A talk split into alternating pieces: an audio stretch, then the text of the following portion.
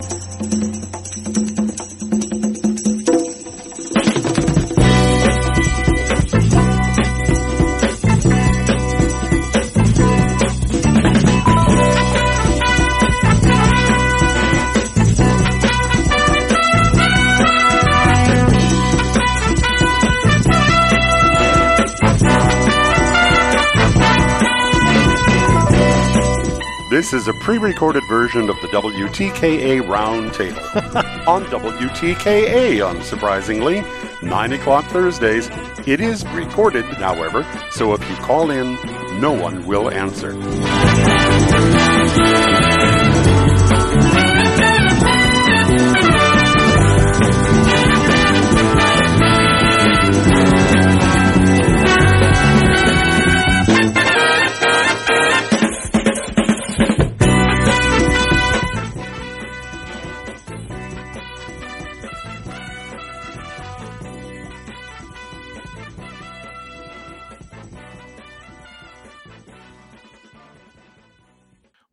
Folks, here on the Michigan Insider Sports Talk 1050 WTKA online at WTKA.com. Sam Webb, Mr. Ira Weintraub on the other side. MGO Blog Roundtable coming up uh, in the next hour.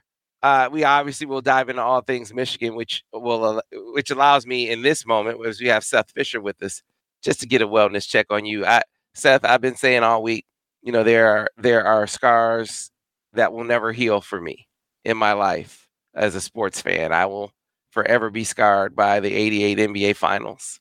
I will forever be scarred by the 1990 Michigan Michigan State game. Uh-huh. I will forever be scarred by the 2016 Michigan Ohio State game. I will forever be scarred by the 1993 uh, national championship game uh, with the University of Michigan. I mean, these, these are things that will live with me forever. What happened with the Lions on Sunday, it'll never go away. That the wound will heal, as I've been saying but the scar will always be there. I just I still can't believe they lost that game. Man, man, I I could not remember a time where my sports fandom just went from so high to so low with one of my teams so fast. Like that was just I, you know, you, you go oh, you go get some food during halftime. You come back, you sit down on the couch, and five minutes later, you know, I was getting texts from my friend being like, "Hey, dude, we're coming into town for the Super Bowl." like, and we're making plans. And he's like, "Hey, hey, I didn't tell Ira this. Alejandro texted me at halftime. He said, "I'm going to try to get us credential for the Super Bowl." And I said, "Go for it. We're going to see if we can make it." Make he it. said he was going to start a GoFundMe on Twitter way too early. Oh my god! I mean, all they had to do was catch one of the balls that went their way. And I'm not just talking about the receivers dropping balls that, that are perfectly catchable. I'm talking about cornerbacks having passes going off their faces. Right? Like this is this is just that was any one of those passes get caught. Any of them, any one of the interceptions, any one of the, anything. If you get that sack, you know, uh, out of what there were three major scrambles at the end of the game, any of those turn into a sack. Anything. You just had to have not the worst quarter of your entire season right there. And you're in the Super Bowl. And oh my god, man. But you know what, Sam, I I, I was I feel I felt horrible for a day afterwards. Right, the next morning I was still bad. I just had a rotten day the next day, and and that happens like you know when Michigan has lost. Eventually they'll have a, a football loss again. They'll feel this way again. Haven't felt that in a while, but you know, you that feeling you have that next day, that went away after a day. And I really came around to, man, I can't believe I actually got to feel the sports feels with the Lions because I've had that, those walls up my whole life. I, you know, my, my dad is my dad died not knowing a good Lions team, and he used to say, "I'm not even going to watch them anymore," and then you go watch them every Sunday anyway. But he have and we go through the same thing all the time. And it was just like you got to learn to like make jokes about it. There is no other sports franchise like the Lions. I love it when other pe- when fans of other teams try to say, "Oh man, I'm a Giants fan. I know how you feel." No, you do not. I'm a Browns fan. I know what it's like for you guys. No, you don't. No other team has been through it like the Lions. No other team. You want to make a list of like the 10 greatest refereeing blunders in the history of of the NFL. 8 of them are Lions getting screwed, and one of them that's not a Lions getting screwed is a Seahawks game that screwed the Lions out of the playoffs. So You, we're talking a whole new level on sports, and like this team, that program, that franchise, we let in. And you know what? It was a part of my fandom. I, I never knew what it was like to be an NFL fan because we didn't have an NFL franchise. We had the Lions. and this year we had an NFL team. And I got to experience what it's like being a Seahawks fan, what it's like being a 49ers fan, what it's like being a Chiefs fan. All these people that you meet and they say, "Oh yeah, I man, the whole town was really into it. Every kids were wearing the stuff to school. We had a Lions Day at school. My kids wore Lions clothes to school one day. When does that ever happen in our lives, Sam?" Yeah, I hear you. You know what? I thought that they could win this game. I thought that the 49ers were the superior team. But I was like, man, the Lions, with the way the 49ers have been playing, the Lions can win this game. But I came out of the game and was like, man, the Lions are better than that team. the Lions are better than them. Like, I, it's like, oh Yeah. oh my God. It's just like you, you, you watch it, you're watching them run it down their throats. It's like, this is, and J-Mo coming out to shoot if they just don't beat themselves. And I not to take anything away from Brock Purdy, who really turned it up in the second half. They made some unbelievable catches uh, in there too. I'm not saying that they didn't make plays, that they aren't a really good team. They couldn't win the Super Bowl, but the reason the Lions lost that game had more to do with the Lions than the 49ers, in my opinion. Yeah, I, I, I wish I could look forward into the future and know because right now I still have this feeling like this is a really good team. They're getting Ben Johnson back next year. They're they're th- this was like the 2000 this is the 2022 TCU game, right? Where they they beat Yeah. themselves and next year watch out because now they're angry and now they're hungry. The only difference is with Michigan, everyone in the world realized it and we're trying to stop them. With the Lions, every NFL fan is going to be like, Lions are their second team next year. Everyone Yeah. loves these guys. You know, from the Yeah, biting the it's- kneecaps to yeah. Yeah, schedule's gonna be tougher, uh-huh. but you know, you should be up to the task now. You showed you you went into Dallas, you should have beat Dallas, you should have beat San Francisco. Like in San Francisco, right? You can you can ball, you can beat these teams. So anyway, Yeah, the Lions were We the got best team in the NFC this year. That's hands down. okay. I'm and see, that's not even ridiculous. Yeah. It's like that's like legit. You Yeah. should come in the next season and think Super Bowl. Don't, you know, lean into it. Yeah. You're that good. We have the MGO Blog Roundtable coming up on the other side. Looking forward to getting your reactions to the the week that was. Of course, we had Sherrone Moore be officially named. We had Ben Herbert's departure. Uh, we've had some staff movement, more to come. A lot to break down. Of course, there's basketball to talk about as well. A lot to dive into on the MGO Blog Roundtable. You're on the Michigan Insider on Sports Talk 1050 WTK The Ticket, the official voice of the University of Michigan Sports, Ann Arbor, a Cumulus station. And we are back, folks, here on the Michigan Insider Sports Talk 1050 WTKA online at WTKA.com. Sam Webb, Mr. Ira Weintraub on the other side. And of course, as we do every single Thursday, top of the nine o'clock hour, we are joined by our friends from MGO Blog for the MGO Blog Roundtable. And so we'll go through the introductions again, starting off first with the man that started it all at MGO Blog, Brian Cook. BC, good morning. How are you?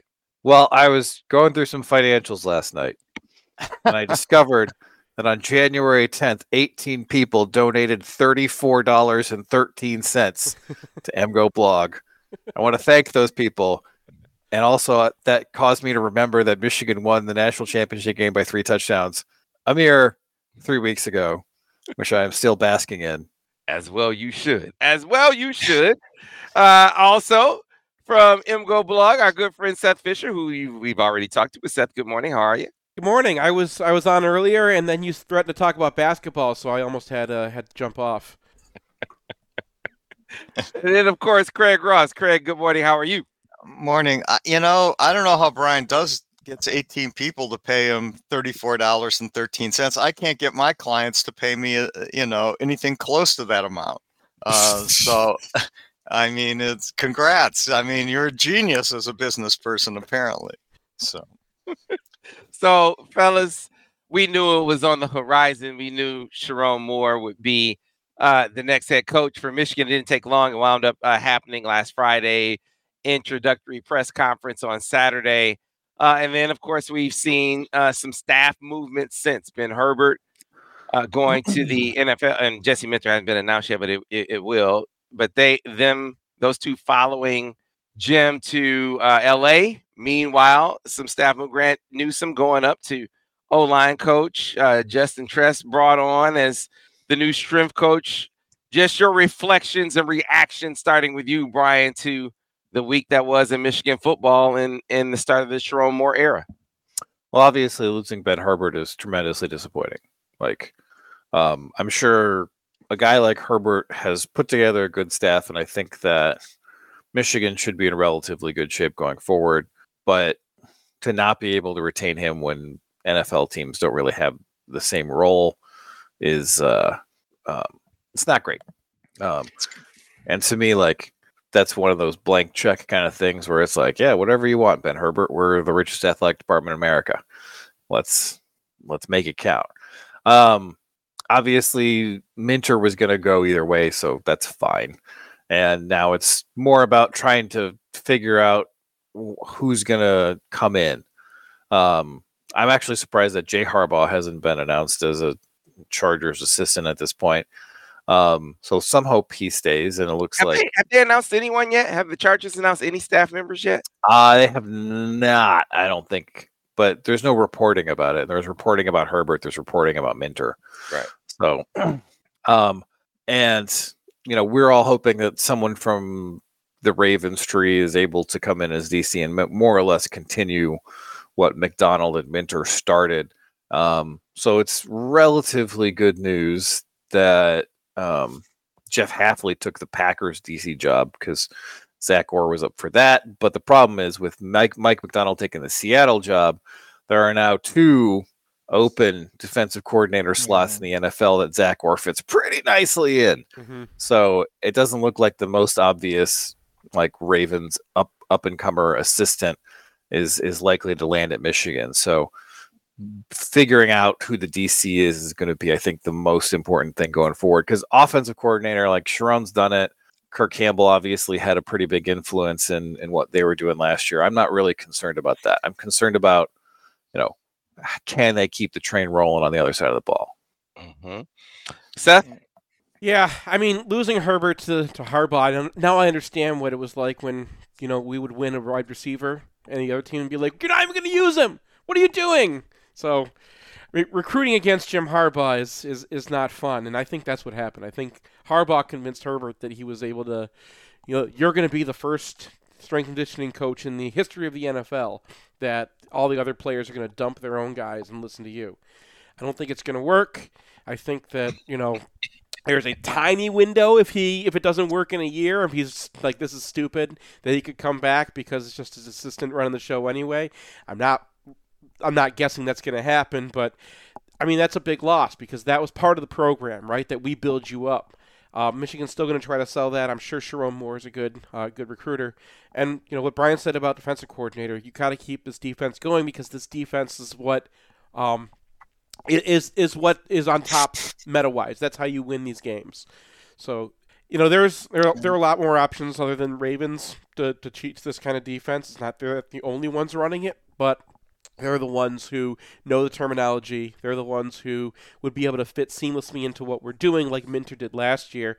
And I really think the best thing that Michigan can do, um, aside from like lose the administration short term, is win next year. They keep this defense together. They figure out what they're going to do on offense, and you have a chance to be a much better program next year than people are expecting. They're returning a lot more than people think. The year after that, things are going to start getting dicey. You have a lot of guys who are coming to the end of their terms, or they're going to go to the NFL next year. Grant, and, uh, you know, and Graham obviously are, the, are two big ones. Um, but you got to get your house in order. And I'm very concerned right now, long term, about whether this administration is going to Bennie Oosterbaan Sherrone Moore, where they're just not going to give him the support he needs to be able to compete in a world that is changing very rapidly. And you don't just need a, a replacement level administration right now. You need to have someone who is going to lead college football for the next 10 years. That's who's got to be on top of this program, or they're going to fall behind really fast. Yeah, I mean, I think the point about Oosterbaan is a good one. Uh, that there wasn't the appropriate support uh, and at that transition. But you know, the good news here to me is first of all, they didn't screw around with Sherrone.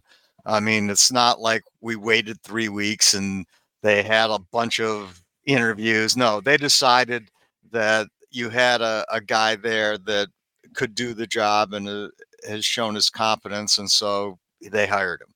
And I think it's a good idea in any institution if you've got such people to promote them uh, because it, it builds a certain strength within the entity. Uh, and uh, so I'm glad that happened. I'm also glad, and, and Sam can speak to this, is I've been hearing that Michigan's recruiting on the football side is one of the smaller departments around.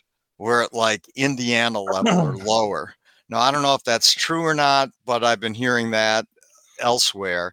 And it sounds like Sherrone wants to sort of bulk up, bring more people in, make, make the, re- the recruiting department itself a little more vital. And I've on other boards, sites, I've, I've uh, there's been some grousing that that Michigan has sort of gone thin uh, in that arena. And I, I, don't know if that's your impression, Sam, or not, but it sounds like that's a place Sherrone has decided, you know, we need to we need to be better here. And they're talking about a general manager mm-hmm. in the in well, that's, in just, that's just one of the that's just one yeah. of the things that he's he's uh-huh. talking about. The, the, personnel department, the support staff will absolutely be beefed up. And you know, he's um, you know, the guy at Notre Dame, Chad Bowden, yeah. I, I think that's going to be, if he wants it to be a bidding war, it'll be a bidding war. Like he's going hard in the paint for that dude. He's done the Men in Black Day and the, you know, the the the Leprechaun Day. If I don't know if that uh, how much that moves the meter yeah. uh, with fans, but the point is that the what they do with recruiting it at Notre Dame is well beyond the the style and approach that we've seen at Michigan. I'm not being not saying they obviously got guys in the past, but as NIL becomes more and more of a factor here, and you aren't getting in the pay for play space anytime soon, well, how are you going to compete uh, as as money becomes more of a lure in some of these places? You better up the relationship game. You better up the scouting game to the nth degree. And Sherrone seems absolutely committed to that. So, because yeah, right now Marcus Freeman has to talk to his guy to, to keep him from saying. And that it's even gotten this far tells you how aggressive the offer must have been from uh, from from Sherrone. It's not it's not altogether different from how Jim Harbaugh came in on the Ben Herbert deal. You know, I can look at how hard he's going at, at Chad Bowden. I can look at how hard he he went after Grant and how hard he he's going after Elston. Like there were there were three key battles that I saw with Jim for Sherrone. is Ben Herbert. Like you weren't getting ever getting Jesse. It was Ben Herbert. It was it was Newsome and it was Elston. He came in on on Ben Herbert, and I I just I knew he would come hard. This was I, I think it was ridiculous. like the offer compared to other NFL guys is like a million dollars over at least, right? So you can go back and forth, but he's telling you coming in the door, I'm a, I'm taking this guy with me. Now you've been able to fend them off with with Grant, sounds like, but Elston, that's still it's you got some encouraging signs with with Elston. He's on the road recruiting. No doubt that the, one of the reasons why they're on Chad Bowden is Mike Elston. That's one of the guys he knew from from his time at Notre Dame. So you see Sherrone taking some resources and going real hard in the paint for some guys. Now we got to wait to see if if he's going to win these battles on the recruiting side. Back to your point, though, uh, uh, there, Craig. I think if it's not Bowden, if they wind up coming and saying you aren't going to outbuild us for, for our own guy, it is very clear that he is going to amplify that department in ways that we haven't seen around here. And that's not to be critical of Jim, but this more of Sherrone's style to go all in on on recruiting and scouting and try to take it to another. I mean, level. if there's one thing to be critical about Jim, it's who he hired for his recruiting department.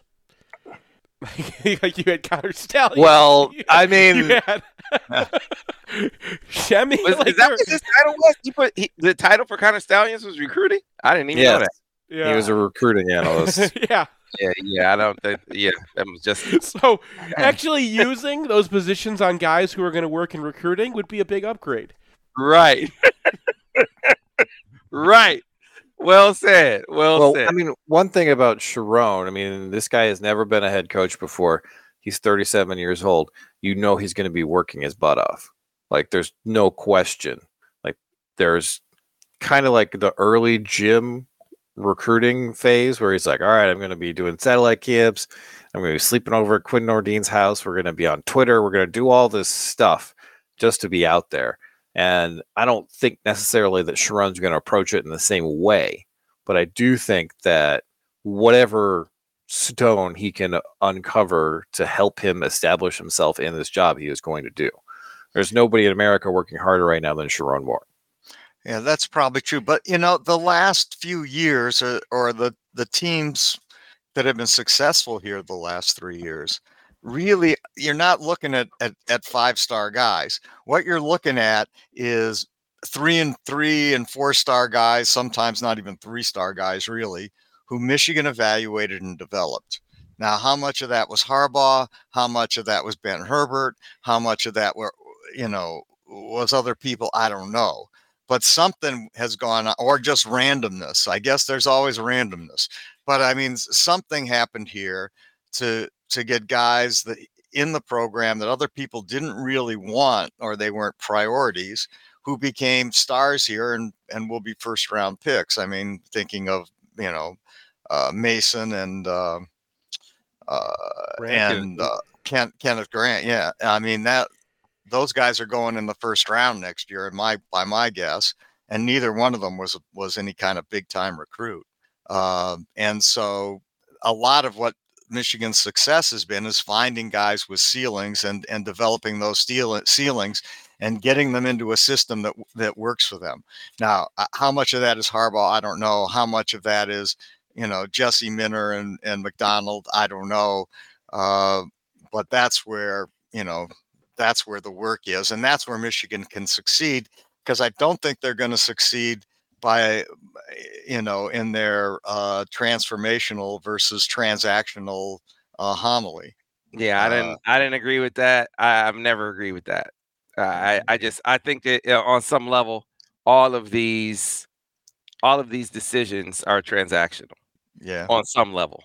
right Even, you know, to to me, the line is if you you are recruiting people that is totally a transactional consideration. If it's just uh, whoever pays me the most is where I'm going. Uh, but if you're recruiting prospects that that are like, okay, I everything is equal. Uh, The when I'm getting coaching and development wise, when I'm getting academically, uh, you know, what I'm getting feeling like socially, and how I feel on campus, all those things are equal between Michigan and another school. Now I'm going to compare NIL. Now it's a transactional relationship. It's a transactional decision after you consider all those, or along with all of those other factors. And I frankly just don't see a, a problem with that. That's my opinion is going to continue to be my opinion. But with with Kenneth Grant and Mason Graham, and this kind of gets into, I think, part of Sherrone's thought process. Well, how how did they get those guys? They got in on Mason Graham early because they had Courtney Morgan. They closed Kenneth Grant because they had Courtney Morgan. And so you need figures like that in your recruit people like that in your recruiting department. People who are outstanding scouts with eyes for talent, people that are excellent relationship guys, people that can take Colin Kaepernick being on campus and turn it into a thing, right? Turn it into, turn it into a recruiting thing. Yeah. Like that could have been a recruiting thing. So that's the the, the kind of thought process that I think is going to be applied to recruiting moving forward. yeah i mean, mean, and w- go ahead brian i'm sorry I mean, I'm concerned about what Warde Manuel said about NIL because he was like, "Oh, we don't want to buy players." That's not buying players. He still has the mentality that Dave Brandon had. Like that. I mean, you're not buying a player. You're compensating them for your work. You know, uh, he's the kind of guy who would probably say pay for play, and like that's. Would you say pay for work? Because that's what work is. And you think these guys don't do work? Like it's like a 1994 opinion that our athletic director, who is a black former college football player, has just put out into the stratosphere. I, it's no wonder Hunter Dickinson isn't playing at Michigan this year. Like Uh, I don't, I don't lay a, a whole lot on Warde about losing Jim Harbaugh, but the fact that Hunter Dickinson is playing at Kansas this year is 100% Warde Manuel's fault. Because if you can't put together a package to make him to to match what Kansas was bringing, then that's on you. And I, I feel like the whole debacle with the basketball roster and the debacle going forward with the basketball roster, Michigan is not going to compete in that sport with that attitude. So I, Period. I I disagree with the transformational versus transactional thing. I I mean it's it's as if transactional it being a transactional thing is wrong. It Yeah, is- is is Warde Manuel working for the University of So- Michigan if he's just getting NIL? so I, I That- think that guy makes seven figures a year and he's telling other people not to get paid. See, I think that this is this is more emblematic of. I, I don't think it even is just where I think this is the, the culture of Michigan, of which he is a part, which I frankly think needs to. I think that needs to change. It wasn't always Well, the culture at Michigan. But But as you as you change thought processes, I think one of the things that we need to change, and one of the reasons Hunter left, and one of the reasons why they're going to keep him, is if Hunter could get what Blake got, if Hunter could get what any of these football guys got, he would be here. But for whatever reason, and the collective has tried to, some of the collectives have tried to show the support over the basketball, and people just don't support it like that. He didn't get a fraction of what football guys would get, despite fundraising initiatives and efforts. The people didn't pony up, and they need to pony up more, frankly, for football too. But imagine that you can't even get folks to pony up as much for the top basketball guy as they do for for for the football guy. Hunter Dickinson was one of the most popular athletes on campus, and you can't get people to show the kind of support that would have kept him here. So I think it has much more to do with that because they are at least paying that kind of money to keep to bring Donovan back and to bring Blake back and to bring Trevor and Zach back. He couldn't get anywhere close to anything that those guys were getting. Uh, for whatever reason, we can't get, we can't find or drum up the kind of I, support. I think that there's more in the tank. Michigan's athletic department has a crazy amount of money. They get a lot of money from donations. If the athletic director was telling them, look, I need you to be Texas, I need you to be like Oregon, we are raising the same amount of funds that those guys are. We're not raising them for the players.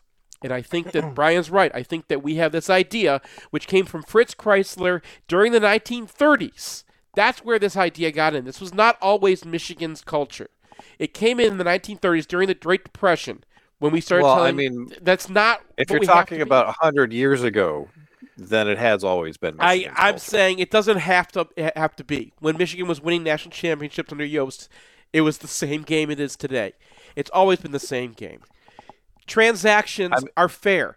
There's nothing wrong with being with a transaction. A transaction says, "I'm going to give you this. I treat you with respect. You give me that. You treat me with respect. We're on the same level." This transformational versus transactional stuff is a way of saying, "I don't want it to have. I don't. I don't want our relationship to be fair."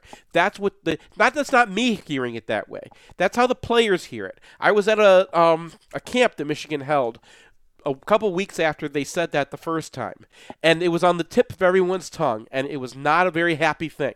It is. It's telling the players that we don't want this transaction to be fair.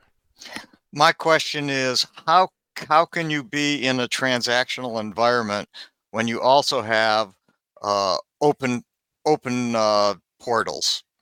And in other words, when you don't have contracts, uh, when you know when I go to work someplace, when Sam goes to work someplace, uh, we have a contract, and they say, okay, we're going to pay you this, you got to do that. Uh, but r- but right now you've got theoretically these transactions going on with with with no undermining with no un- underlying contract. Yeah, And well, I, I don't know how that works. well, I mean, I don't have a contract with Seth, right? Like, Yeah. but I pay him. Yeah, you pay him and he works, but it, that that you know that's right. But uh, I don't see how how this. And, but that's a slightly different context. I don't know how it works in uh, you know Michigan basketball gets Hunter Dickinson, and they have a and they have no contract with him, and they're paying him. They they negotiate a deal where he gets I don't know half a million dollars a year, and then Kansas comes in and says, "Hey, Hunter, we'll pay you a million a year." Okay, I'm out. Is that is that is, is that a system that works for for college sports? I, I have a question that that's that that's really eh, something Well, where, that works no. particularly well. like the the current state of play is is the NCAA's dying death throes trying to pretend that what's happening isn't happening. Correct. And I agree with the that. Tennessee AG just filed suit against the NCAA because they're investigating Tennessee for using NIL as a recruiting inducement, and they're going to win that case because the NCAA never wins any of their lawsuits. And at that point, it's just going to be open season, and Michigan needs to be prepared for that. So I mean- is- what you're talking about, Brian. It, it, it kind of gets back to my point. I think they're, you know, the, the the culture as it relates to paying student athletes in the state of Michigan, where you can start at the university and work your way out to the state of Michigan. It is more comprehensive in other places. You remember when they were talking about punishing Jeremy Pruitt and the Tennessee AG basically dared them to impose a postseason ban? It said if you do, we're going to sue. Yeah. And now they're investigating them and they said we're going to sue you, or we are suing you for infringing uh, infringing upon the the NIL rights of our student athletes, are in in Missouri where they're incentivizing student athlete legally incentivizing student athletes to to stay in the state of Missouri and play football. You can start earning money right now as a high school athlete if you sign with the with the state institution. That is the kind of sort of cultural shift in the current environment. Frankly, I think is I think is it advisable. I, it's what I would how I would do it, how I would want to see it.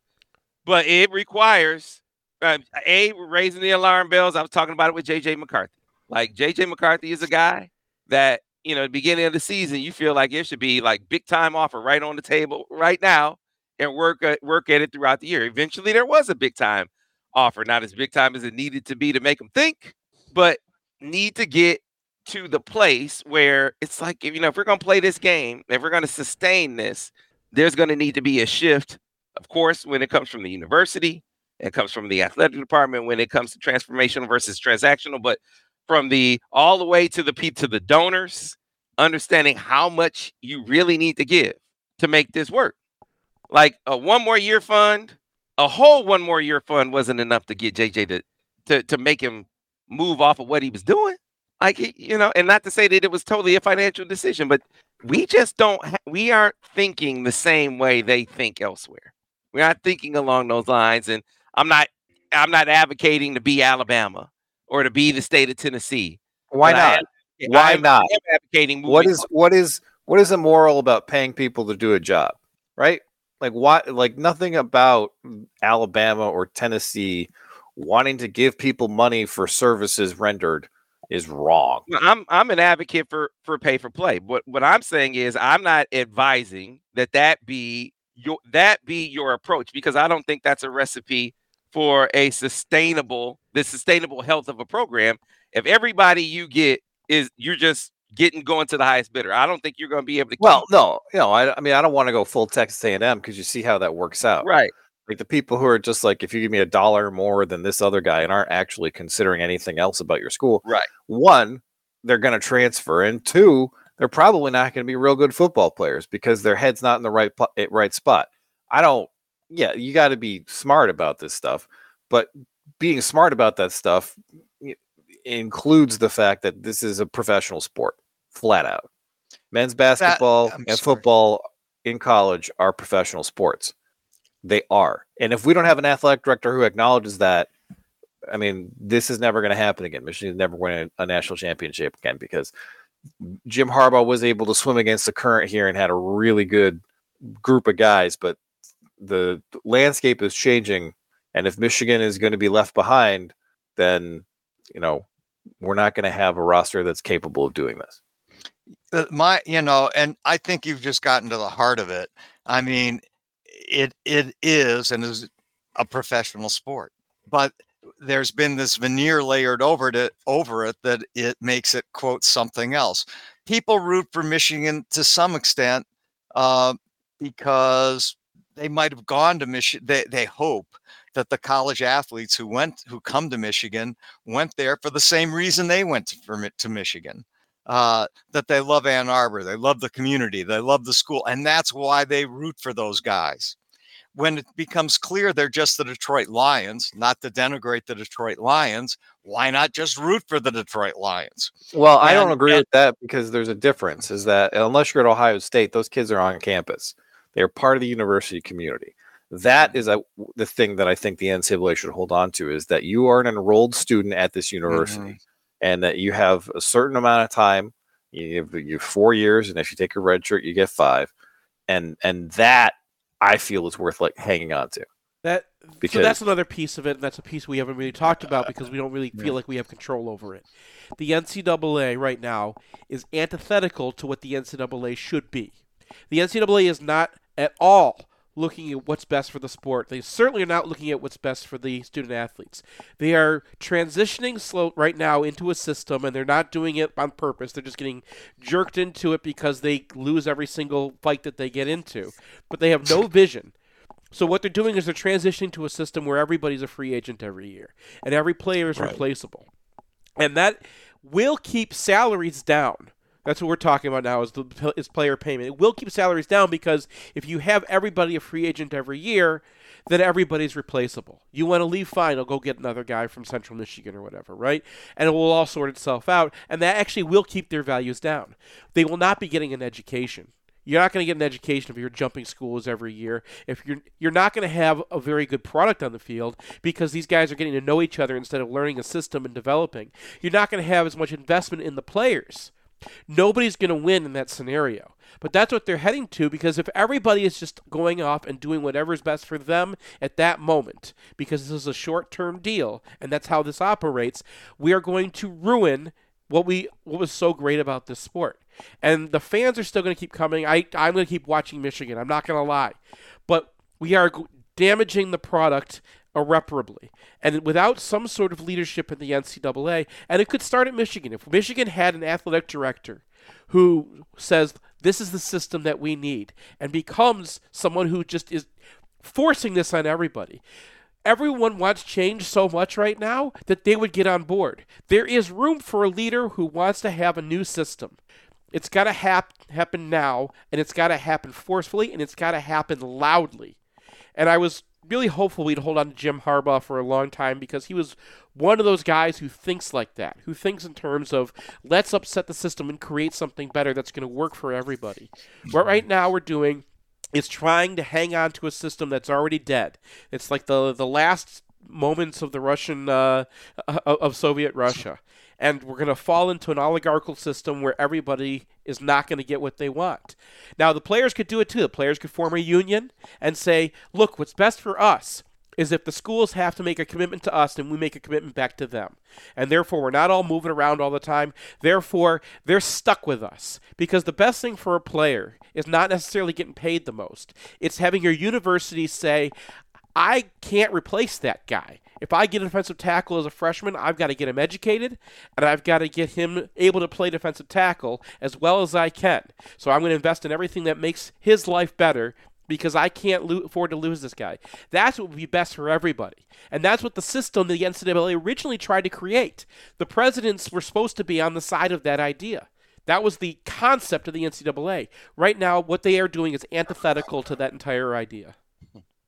And look, man, this I think the NCAA ideal was always set up to to keep the rank and file in its place. I, I think that the ideal that it was it was somehow noble to forego being paid uh, while you play a sport was ridiculous. It was something that was designed to allow rich people to play sports when common folk couldn't. Because who could what com what who would in the common folk could afford not to work to go play a sport? So it was exclusionary. Honestly, honestly, it was a way to keep black people out of the sport originally. that too, Yeah. that too. But That was even, the- even before that that, was the idea. before, Yeah. yeah. I hear you. But that that obviously is a manifestation of it too. So I, I think this the the design of the NCAA has always been to keep the common folk from from being in a place where they could thrive in an intercollegiate environment financially. And now you certainly have the rank and file in a position where they can demand some of those things. There has to be a happy medium. I don't want to get off into a discussion about how you achieve some sort of order in all this, but how do you operate in this moment? And I just feel like, man, you know, as we talk about how Michigan, we got to get to a break. And I, I can see Ira without without even seeing him. Let's get to a break right now. We'll come back on the other side. We'll pick this conversation up and we'll try to squeeze in a little basketball as well. So stay tuned here. And we'll try to stop you. on the Michigan Not Insider me. I, I want to talk basketball. on Sports Talk 1050 WTKA the ticket. Uh, but yeah, man, I I think that the the whole transformational versus transactional thing, I, there there's an opportunity here because I think that's actually a place where I think Warde and and um, Jim were in lockstep on. I just I, I think that there has to be a shift there. I think there has to be a shift with even with the the the notion of student athlete, young student athletes, freshmen coming in the door, you know, being able to have you know like huge earning potential right out the gate. You know, I I, I think that's something that needs to be pushed. They they you know Jim sort of had a certain order to it that he wanted to be, and I just I would treat it like it's the NFL, man. I, I really would. You know, if if if, if Aidan Hutchinson is a first round pick, guess what? Aidan Hutchinson's gonna get a big check. I don't I don't have a problem with that. I don't have a problem Well, with- maybe that's the way it's got to go. I mean, Brian said as much five minutes ago, and um, maybe that's right. The system's going to change. it's it, We're not going to. St- the system as it is right now is in transition. We're not going to be in the. It's just like I mean, this is why I went back to Oosterbaan. It's the. This, the system that existed in 1948 was not going to be the system in 1958, and they knew that in 48. They knew that television was going to take over. They knew that the amount, the size of stadiums was growing. Can we stop talking about the 1930s and 1940s? No, no, It's because not it's ab- relevant. no, it's absolutely relevant. It was No, the last time- It was. It was the last time there was a transition this large but in the fundamental economics of matter. football. Like, like it, like what matters is whether Michigan is operating well in the current environment, and it, like what happened. Fritz Crisler is not relevant to he the conversation. He absolutely is. I completely No, disagree he's with you on this. Yes, because Fritz Crisler was thinking exactly the same way that we're that that Warde's thinking. I want to stay But- in the system that exists before. He's a he was a guy who was good at operating in the system that existed before and was not looking at the fact that the now, I'm not saying it's exactly the same. I'm saying it's very relevant because this the economic underpinnings of the prog- of the sport, how players were compensated was shifting dramatically. We went from not having scholarships to having scholarships and food and everything paid for used to get in trouble for the kind of things that became legal in the, in the middle 1950s. And it all happened in a short period of time. It's very much like today, and it's very relevant to today because administrators were looking at the sport the same way they're looking at it now. I want to stay in this old system that's already dead. I, mean, I I actually think you're making a reasonable point, Seth. The and and looking, I mean, of course, I have this weird thing about time, and it's why I I'm always You've studying the much of Weimar. Republic. yeah, and it's why I'm always studying the Weimar Republic. I mean, there's a line from a Talking Head song: "Time isn't after us, time isn't holding us." Back in about same 20. As, same as it ever was, same as it ever was. And uh, you know, and I think it's it's a reasonable mantra. Uh, so I, I, I useful to look at, at at those events. And we are back, folks, here on the Michigan Insider Sports Talk 1050 WTKA online at WTKA.com. Sam Webb, Mr. Ira Weintraub on the other side, and the MGoBlog Roundtable crew. Uh, we are having an NIL discussion. And so let, let's pick that up because the approach to NIL, I think, is is in the moment crucial uh, in, in terms of being able to compete at a championship level is existential. And so how do you how do you adapt?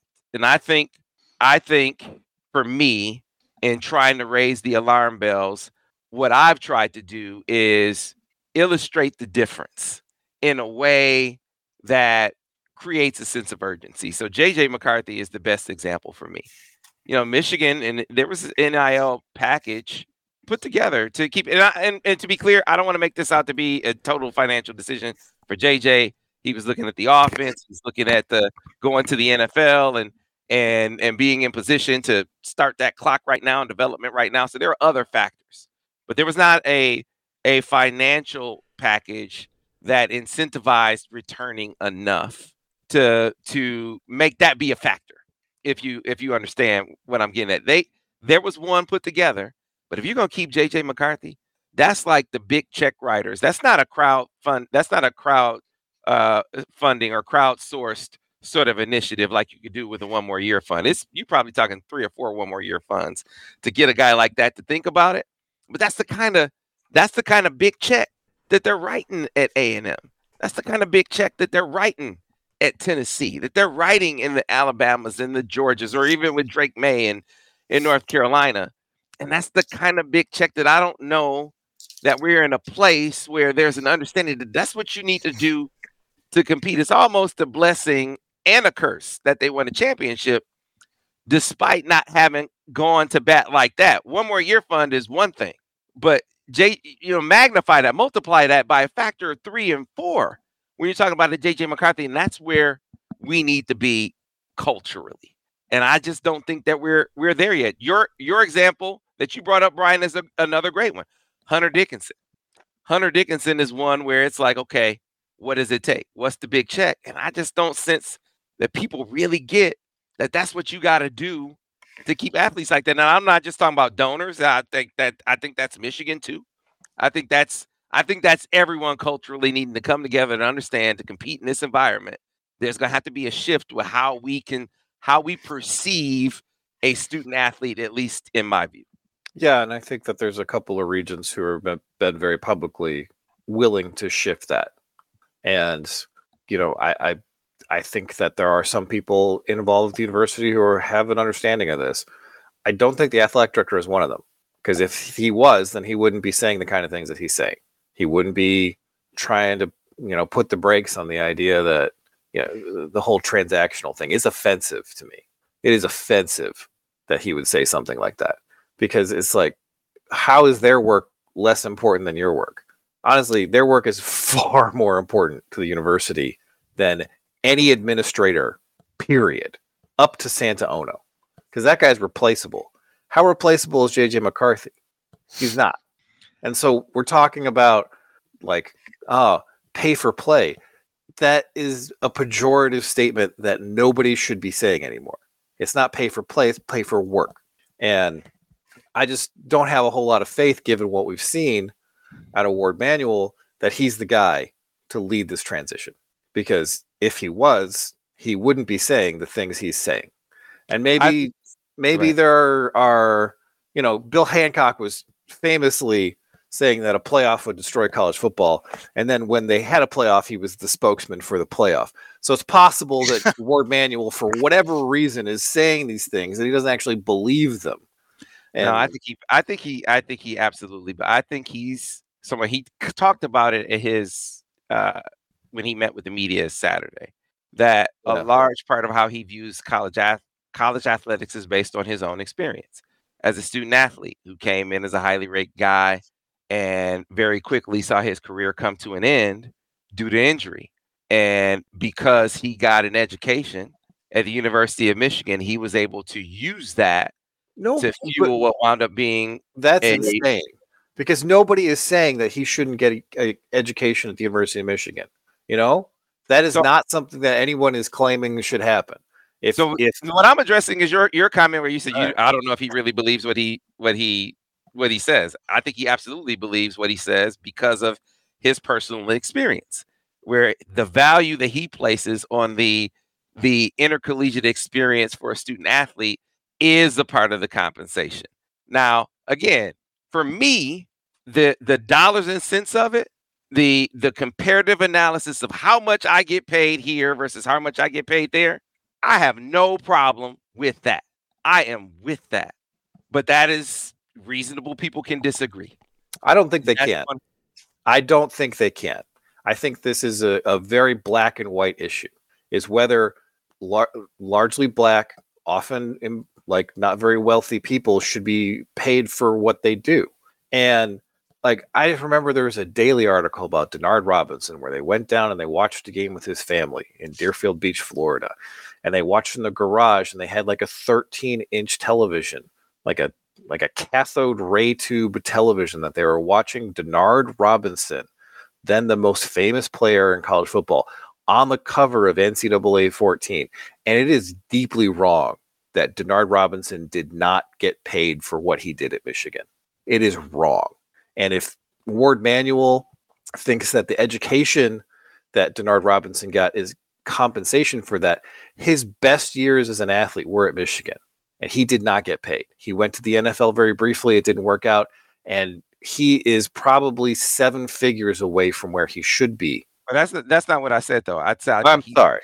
I'm yeah. sorry. I'm I'm arguing with Warde Manuel. I'm not arguing with you. yeah, yeah. I think I, what I said was I think he thinks it's part of the compensation, not the compensation. And Sure. and and so so to to me, listen, I I I am very cognizant of what the, the work that's being done with the collectives. They had all those every place we went.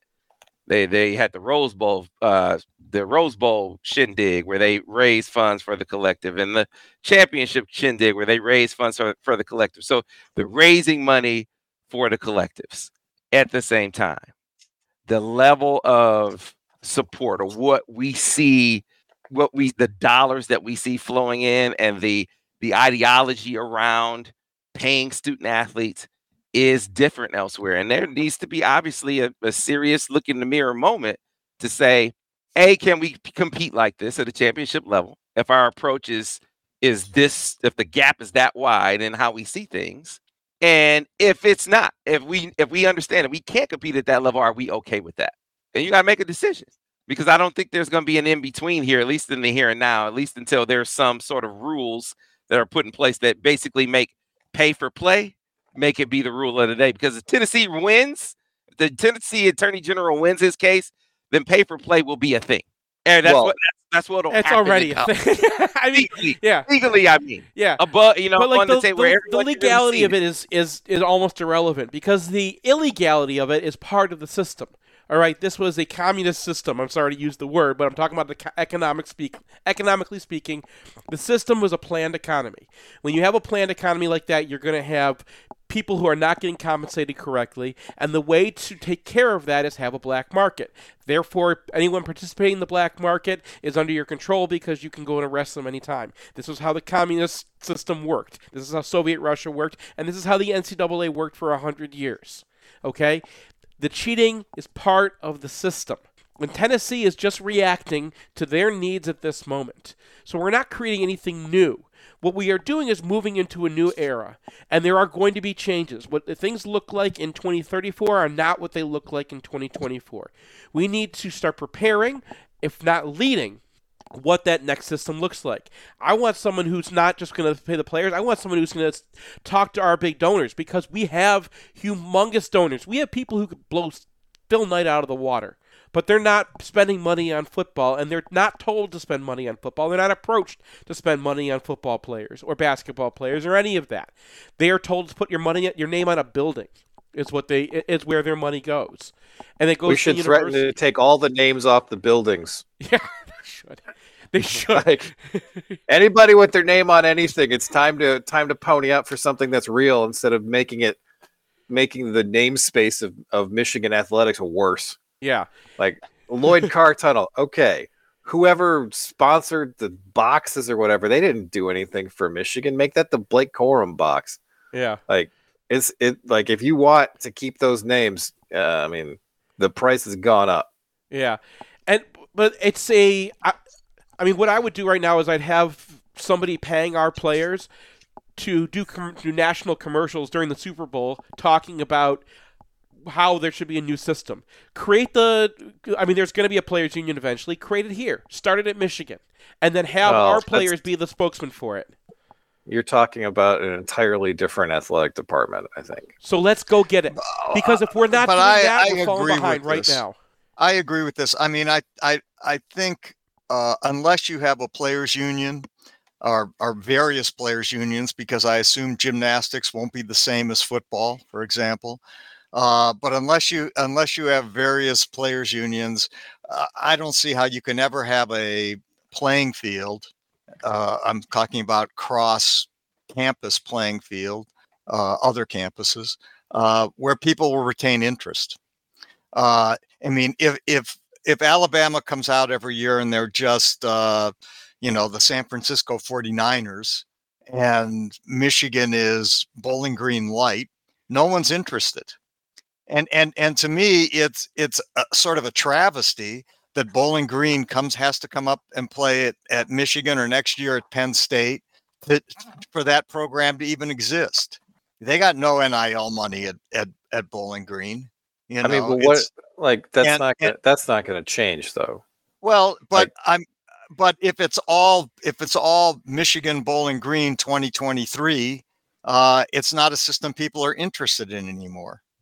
And Well- and so, and so you're going to have to have a some kind of a playing field uh, where it looks reasonably competitive. And to do that, I think you're going to have to have unionization. I think you're going to have rules about uh, uh, about what the playing field is. And at this point, we don't. It's the Wild West and and I don't and I don't think the Wild West is sustainable. It wasn't talking to Seth's point, you know, in the 1880s, and it ain't now. And and so uh, you know something's something's going to have to change here. And and I think Seth is right. Why not start that change here? Uh, I mean, we've been talking about it on in other arenas for a while. I mean, yeah, but Warde Manuel didn't even get rid of a hockey coach who lied in an investigation when his contract was up until like two weeks before the season. Like th- this, this is not a guy who's going to be like, oh, I'm going to do something important. Yeah. Like, I think he- we're all agreed that Warde's not going to be leading So wait, this so wait, next level. so you, you- there a couple of things. Number one, unionization of. uh, Let me see if I understand your point correctly, Craig. yeah. Were you saying you want to see unionization of uh, for student athletes start at Michigan? Yep. Yeah. Yeah, Yeah, we should be. Yeah. It's going to happen anyway. Might as well. Might as well be the ones who lead it, and then you actually have an opportunity. If you get ahead of these things, you have an opportunity to shape it and to put some uh, safeguards on it. If they, if the NCAA had realized where things were going ten years ago, they would have a much better deal than they're getting. If you are the one who are designing the show, you're the one who gets to design the safeguards. And Michigan can design a system where offering the best education and offering the best university and offering the best fans is actually an advantage, not a disadvantage. All right, folks, we have got to scoot as we, We got. talked a lot of basketball, didn't we? We'll get back. we'll, we'll get Brian back did it all- to us again. Damn that Brian. He manages to get us off on this every week. We will get into basketball next week for sure here on the Michigan Insider on Sports Talk 1050 WTKA, the ticket, the official voice of University of Michigan Sports Ann Arbor, a Cumulus State.